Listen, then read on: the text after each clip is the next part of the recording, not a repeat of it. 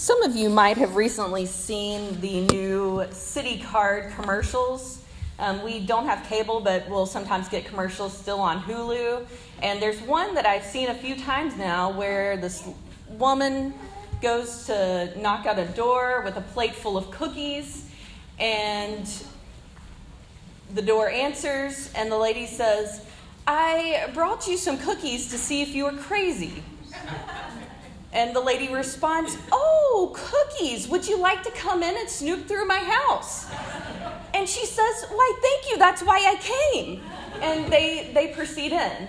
And Citibank narrator there says, Wouldn't you like if we were all direct and saying exactly what we mean? And when I read this text, then I'm sitting here seeing Paul is now getting to that point in Galatians.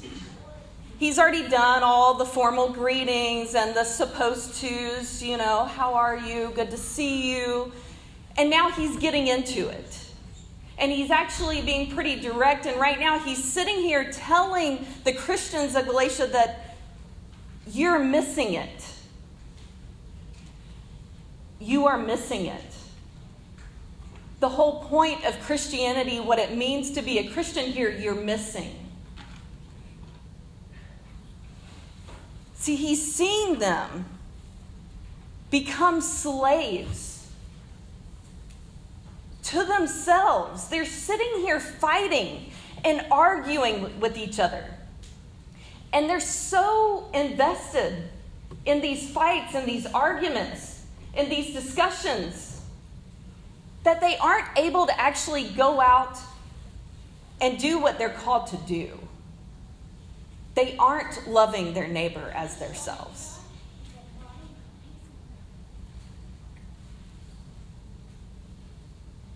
It's not bad to be passionate about things, to get excited about things, to, to have a little debate when it gets to the point where you are so engulfed in having to be right or having to always have your way,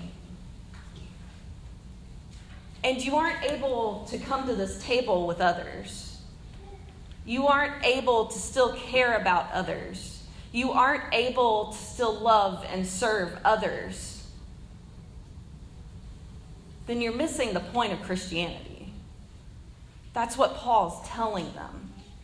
These good people, these Galatians, that's what he's telling them. And it sounds easy to just sit there and say, Love your neighbor.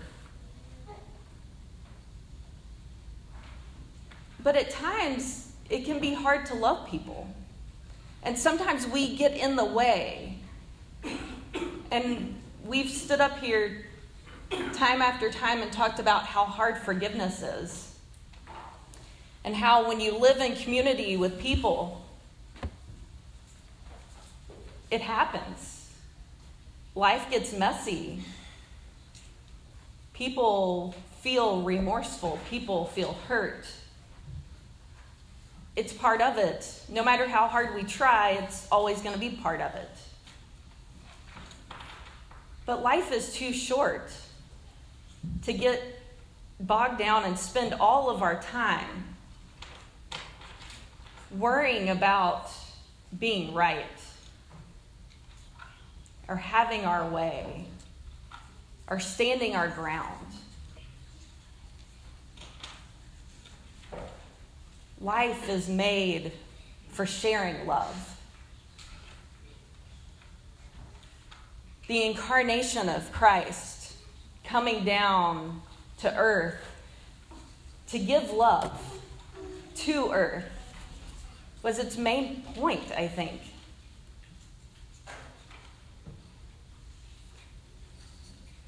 Love is the way freedom in Christ expresses itself. Freedom in Christ makes loving service possible. Our freedom in Christ is what makes all of our acts of service and love possible. Paul is trying to make a point here that our relationships should be shaped by our love of neighbor. We treat ourselves pretty good. We clothe ourselves, we feed ourselves. We take care of ourselves. We either, at times, will uh, exercise and work ourselves, but it's all for the betterment of ourselves. We're taking care of ourselves.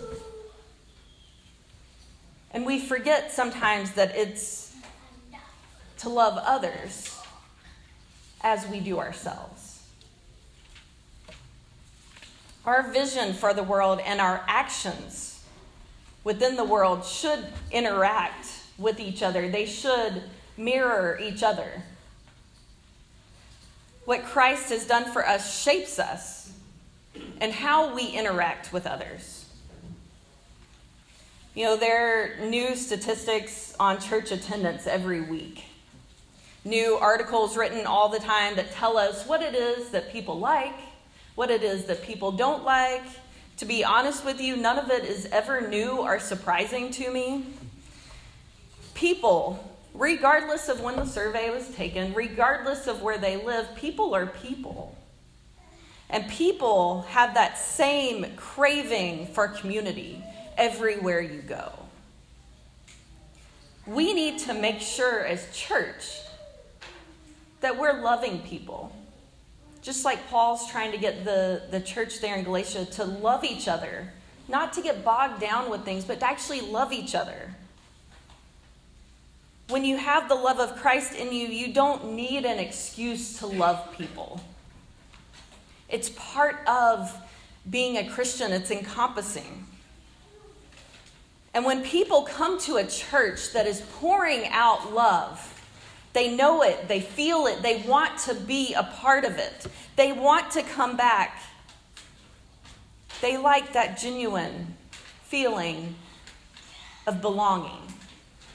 They no longer look at church as being optional or occasional. They look at it as being life sustaining. They look at it as something that gives them hope for the weak, something that fuels their soul, something that makes them strive to answer the call of Jesus. The call to take a chance and love others and to love themselves. Bondage takes many forms. The purpose of freedom in Christ is to answer that call, to love your neighbor as yourself. We fill our lives with so much. Sometimes out of desperation to fill a void. At times we don't even know what that void is. We can't put our finger on it. And so often it's love. It's community that we're looking for, and we, we go out of our way trying to fulfill that void. But love Love comes in many forms. As we heard today, love comes in the form sometimes of making dog and cat toys. Love comes in the form of growing food for other people to nourish their bodies. But it also comes in the form of taking a chance and investing in people.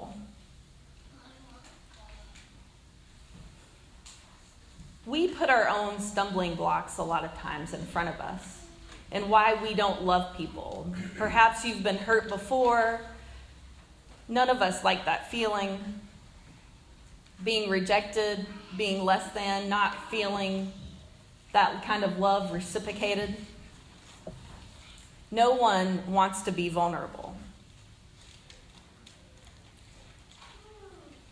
But God continues to be there for us and continues to show us love a lot of times in each other. And so we, church, cannot forget that. We cannot fail each other as community.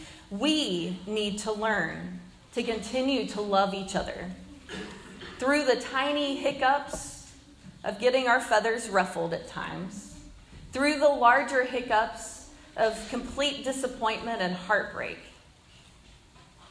because we're worth it. And the love of Christ that we are to give away is worth it. We need to be love and community for each other. We need to get out of our way.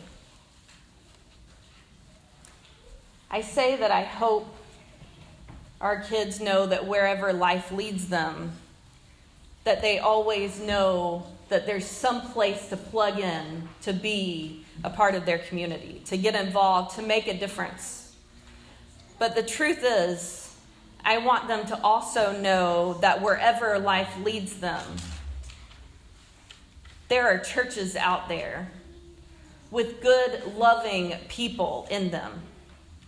Churches that can become home for them regardless of where they live churches that will reflect God's love and encourage them to do the same. Wherever you are, take a chance. Take a chance here with this group. Accept the calling of a lifetime to love your neighbor as yourself and allow people to also love you in the process. Amen. Let us turn to page 400 and we will sing verse 1.